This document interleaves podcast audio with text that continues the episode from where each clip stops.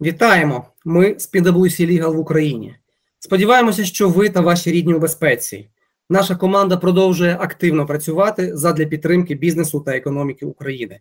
Тож ми продовжуємо спеціальну серію подкастів Ukraine's News ad Hoc, де розглядаємо нагальні для бізнесу питання під час воєнного стану. Мене звати Вадим Романюк, я керівник практики банківського та фінансового права PwC Legal в Україні.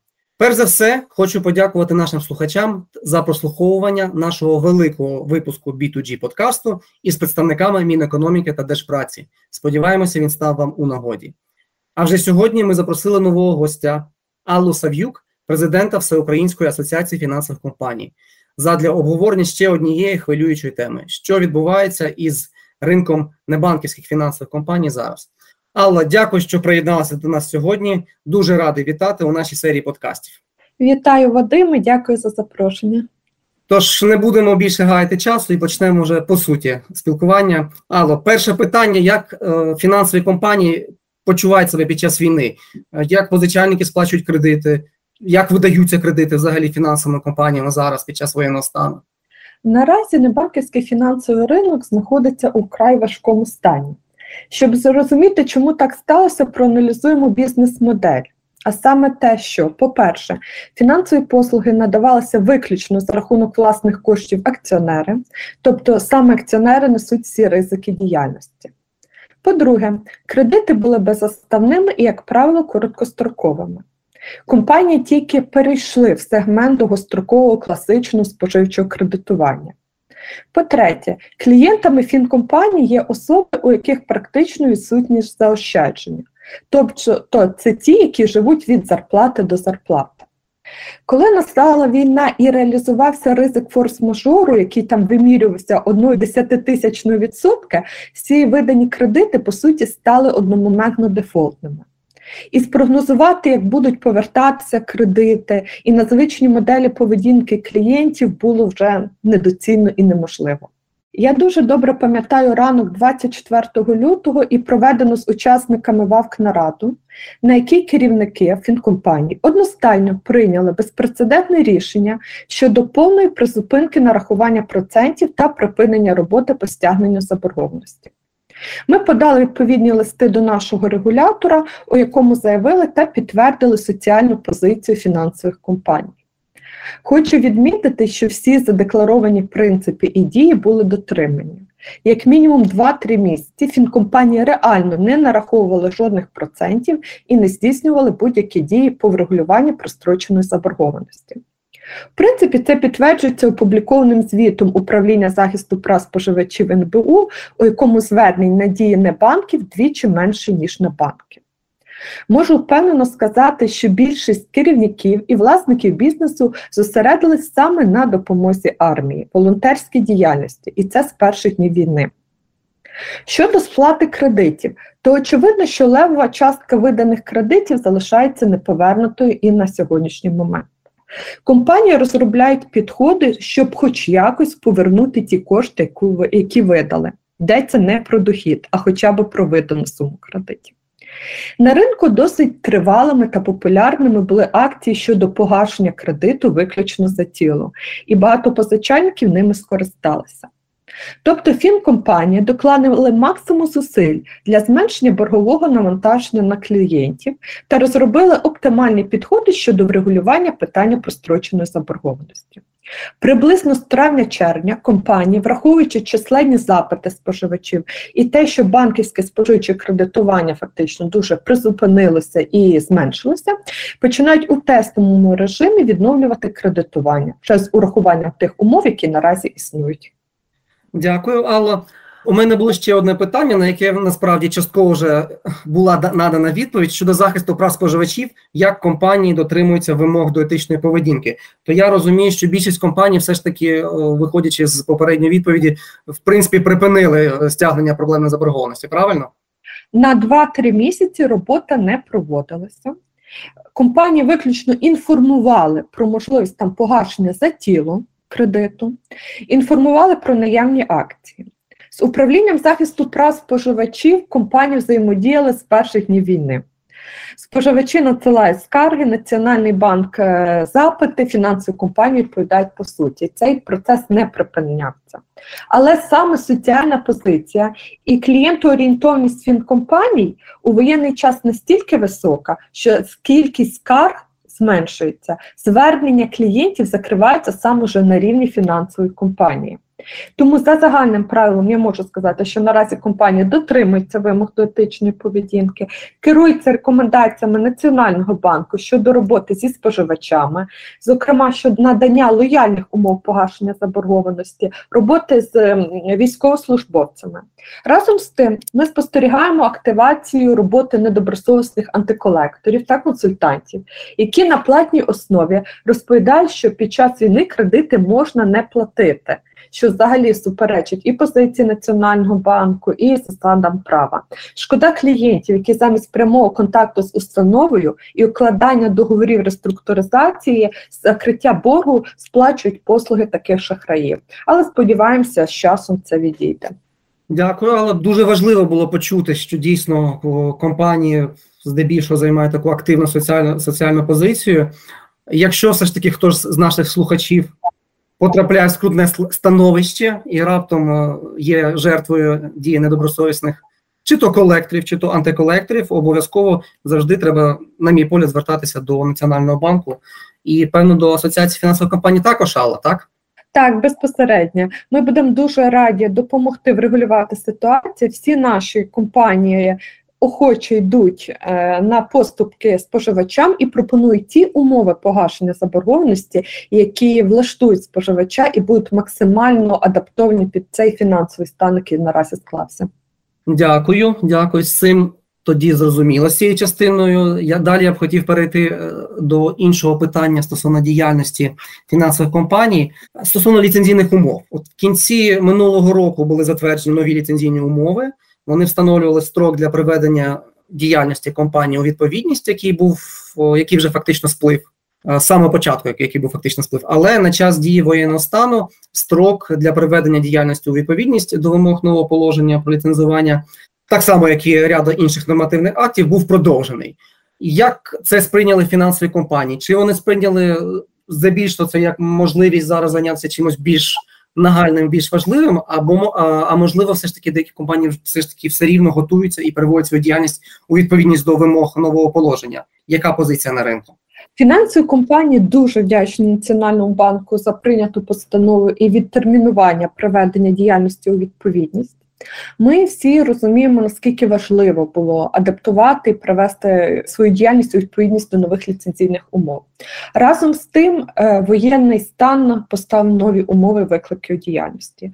У час, коли безпечного місця в Україні немає, працівники компанії вимушено евакуюються, знаходяться за кордоном, операційна діяльність по видачі кредитів призупинена, а всі зусилля направлені на підтримку армії і збереження, хоч якоїсь частки операційної діяльності, не є дуже вдалим такий час для втілення змін у регуляції.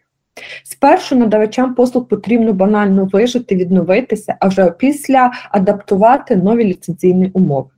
Звертаю увагу, що не банки позбавлені права на отримання рефінансу від Національного банку чи участі у державних програмах підтримки, зокрема е, програмі дешеві кредити 5.7.9. Самі керівники шукають способи оптимізації своїх затрат, залучення додаткових коштів для діяльності і перезапуску. Саме тому дерегуляція наразі є найбільш ефективним і дієвним способом, враховуючи низьку ризиковість діяльності фінкомпанії. Так, дякую. І від себе хотів би теж додати, що був прийнятий новий закон про фінансові компанії, про фінансові послуги фінансової компанії, який е, повинен набрати чинності з 1 січня 2024 року. Здавалося б, ще досить багато часу до нього, але є є в мене побоювання, що ліцензійні умови, які зараз е, затверджені, вони можуть в певній частині стати досить, скоро вже не актуальними. Тому дійсно проблема з цим є, і е, Нацбанк правильно дає можливість, щоб зараз компанія займалася більш е, нагальними потребами, як ви казали, вижити. Тоді наступне в мене питання безвідносно до ліцензійних умов. Але щодо бізнес-моделей фінансової компанії, ось чи актуальним для фінансової компанії зараз є питання введення в дію нового платіжного закону з 1 серпня 2022 року. Я знаю, що є проекти законів щодо відтермінування набуття ним чинності цих законів, відтермінування введення в дію до 1 грудня. Ось, але в цілому, як зараз для компаній, чи актуальне це питання, чи планують компанії адаптувати свої бізнес-моделі у зв'язку з новим платіжним законом? Е, До війни фінкомпанії були в авангарді фінтех ринку і дуже очікували вступу в силу нового закону, оскільки він відкривав можливості для якісної трансформації продуктової лінійки. Фінкомпаніям дуже було цікаве право ведення рахунків і місій карт. І вже бізнес-плани на цей рік передбачали адаптацію і розширення операційних процесів. Надавачі послуг очікували відповідних проєктів регуляторних актів Національного банку, щоб розпочати налаштування процесів. Водночас, запуск таких масштабних змін потребує значних інвестицій. У воєнний період з непередбаченим розвитком подій першочергово потрібно долати кризу основної операційної діяльності. А після стабілізації, е, безперечно, зайнятися розвитком нових продуктів, які будуть потрібні споживачам у цей час.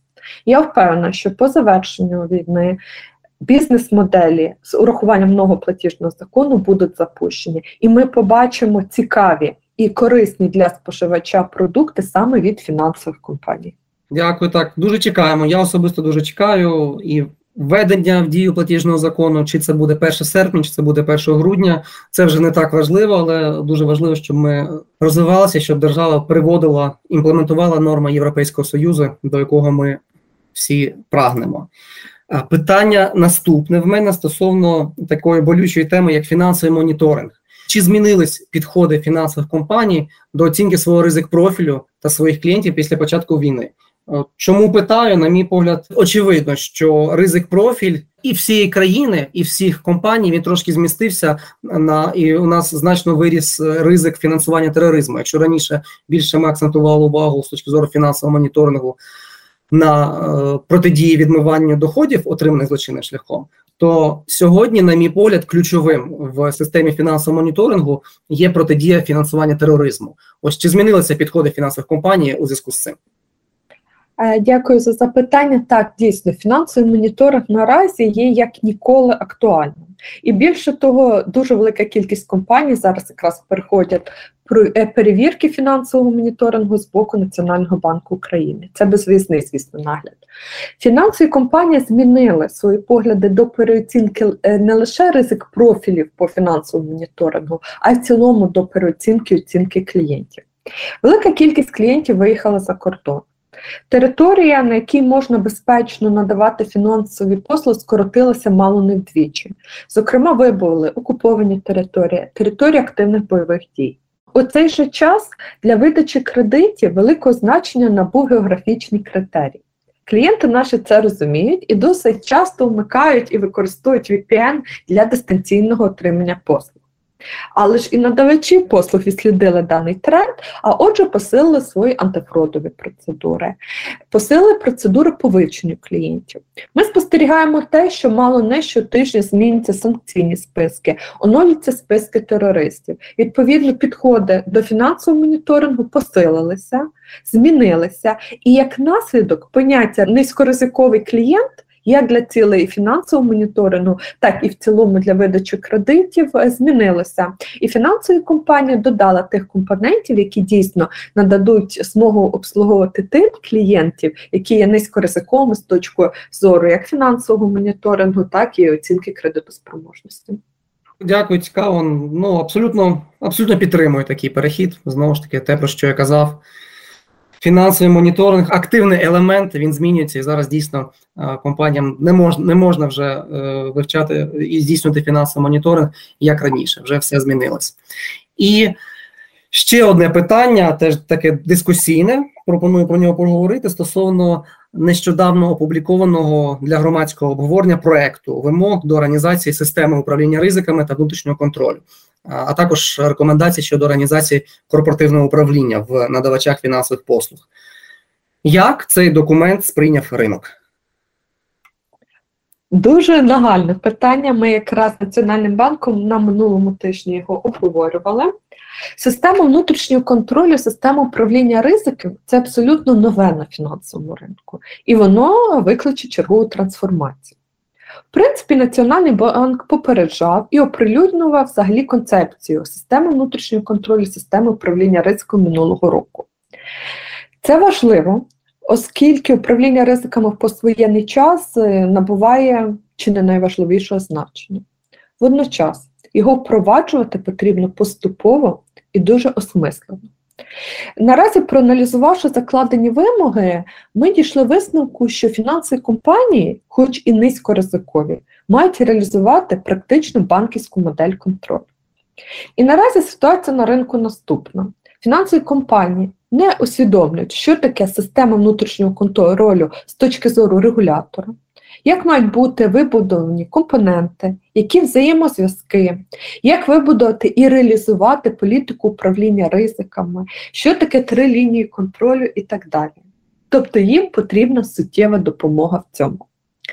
Я впевнена, що для якісного впровадження моделей СУР та СВК необхідно, по-перше, роз'яснити ринку, що закладається в це поняття. Як на практиці організувати ці системи і чому вони необхідні? Тобто необхідно провести навчальні заходи, надати консультації як керівникам компанії, так і власникам бізнесу, для того, щоб кожен зрозумів, що це не формальна вимога, а це те, що допоможе бізнесу якісно розвиватися на кшталт тих компаній, які працюють в Європейському Союзі. По-друге, на нашу думку, необхідно розробити і надати типові верхньорівневі документи. Наприклад, ту саму політику управління конфліктом інтересів, політику управління ризиками. Чому це важливо? Є професійне судження Національного банку, але професійне судження фінансової компанії може відрізнятися.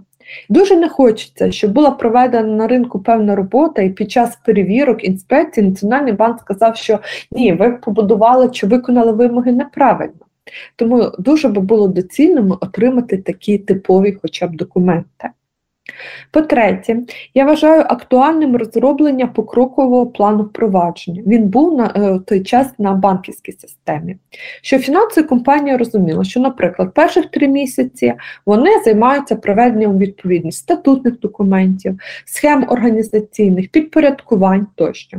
І по-четверте, найважливіше для запровадження цих документів це встановлення розумного строку для проведення у відповідність, враховуючи концептуальні зміни. Ми маємо 6 місяців на проведення у відповідність до вимог ліцензійних умов е, по закінченню воєнного стану, і як мінімум ще 6 місяців потрібно буде нам на імплементацію е, СВК та СОР. Це важливо, тому що мета якісного регулювання це прозорий, стійкий, високоефективний фінансовий ринок. І без такого детального роз'яснення ринку, що хоче бачити регулятор, цього досягти буде неможливим. Алла, дуже дякую за ці коментарі. В мене питання слеш концерн стосовно системи управління ризиками. От зараз Україна нещодавно отримала статус кандидата в ЄС, і нам, звичайно, треба буде, на мій погляд, методології Нацбанку ще раз переглянути і впевнитись в тому, що вимоги які ми імплементуємо, вони наближені до законодавства ЄС. І от тут питання, можливо, ви знаєте, можливо, я чесно не знаю, можливо, Нацбанк знає. Е, чи от наскільки ці системи управління ризиками стосовно неризикового сегменту, вони взагалі відповідають вимогам законодавства ЄС? Бо я спілкувався з людьми. Різними з представниками компаній, деякі там представники, зокрема в Польщі, і вони говорять, що в Польщі все ну набагато простіше ніж те, що пропонує Нацбанк. То можливо варто зараз було б виступити з ініціативою переглянути взагалі методологічно підходи до регулювання неризикового сегменту, можливо, треба простіше регулювати. Як ви думаєте? Це дуже чудова ініціатива ідея. Ми будемо її вітати підтримувати, оскільки в поствоєнний час краще за дерегуляції немає. А робити і запроваджувати надскладну систему, яку через півроку доведеться переробляти, це процес ради процесу. Головне визначитися з метою, що має бути на виході: стабільна фінансова система. Якщо це низькоризиковий сегмент, які мають бути кроки для того, щоб досягти мети, і в залежності від того вже виставляти вимоги, тому що дійсно дуже вимоги складні. І методологів наразі на ринку, які напишуть під процеси, це ну їх практично немає. А зробити формальні документи, то, які будуть просто перевіряти інспектори, ну це як на мене зайві кроки, і ці ресурси можна потратити якраз на впровадження закону нового про платіжні послуги і подумати, як здійснювати емісію карт. Це було б більш ефективно. Але ми сподіваємося на те, що Національний банк піде на діалог, і ми ще раз переглянемо прилюднені документи. Алло, дуже дякую за цікаву розмову. Сьогодні пролунало багато корисної інформації. Сподіваюсь, що нашим слухачам було так само цікаво, як і мені. На цьому ми завершуємо восьмий випуск спеціальної серії подкастів PwC News Ad Hoc. Ще раз дякую вам, наші слухачі, за увагу. Та нагадуємо, що якщо у вас є питання щодо теми подкасту, будь ласка, залишайте його у коментарях до випуску. Ми з радістю на них відповімо. Тож ставте лайки у SoundCloud, підписуйтесь на наші канали на зручному для вас майданчику. Діліться цим випуском і своїми колегами та будьте в курсі останніх новин. Бережіть себе, все буде Україна!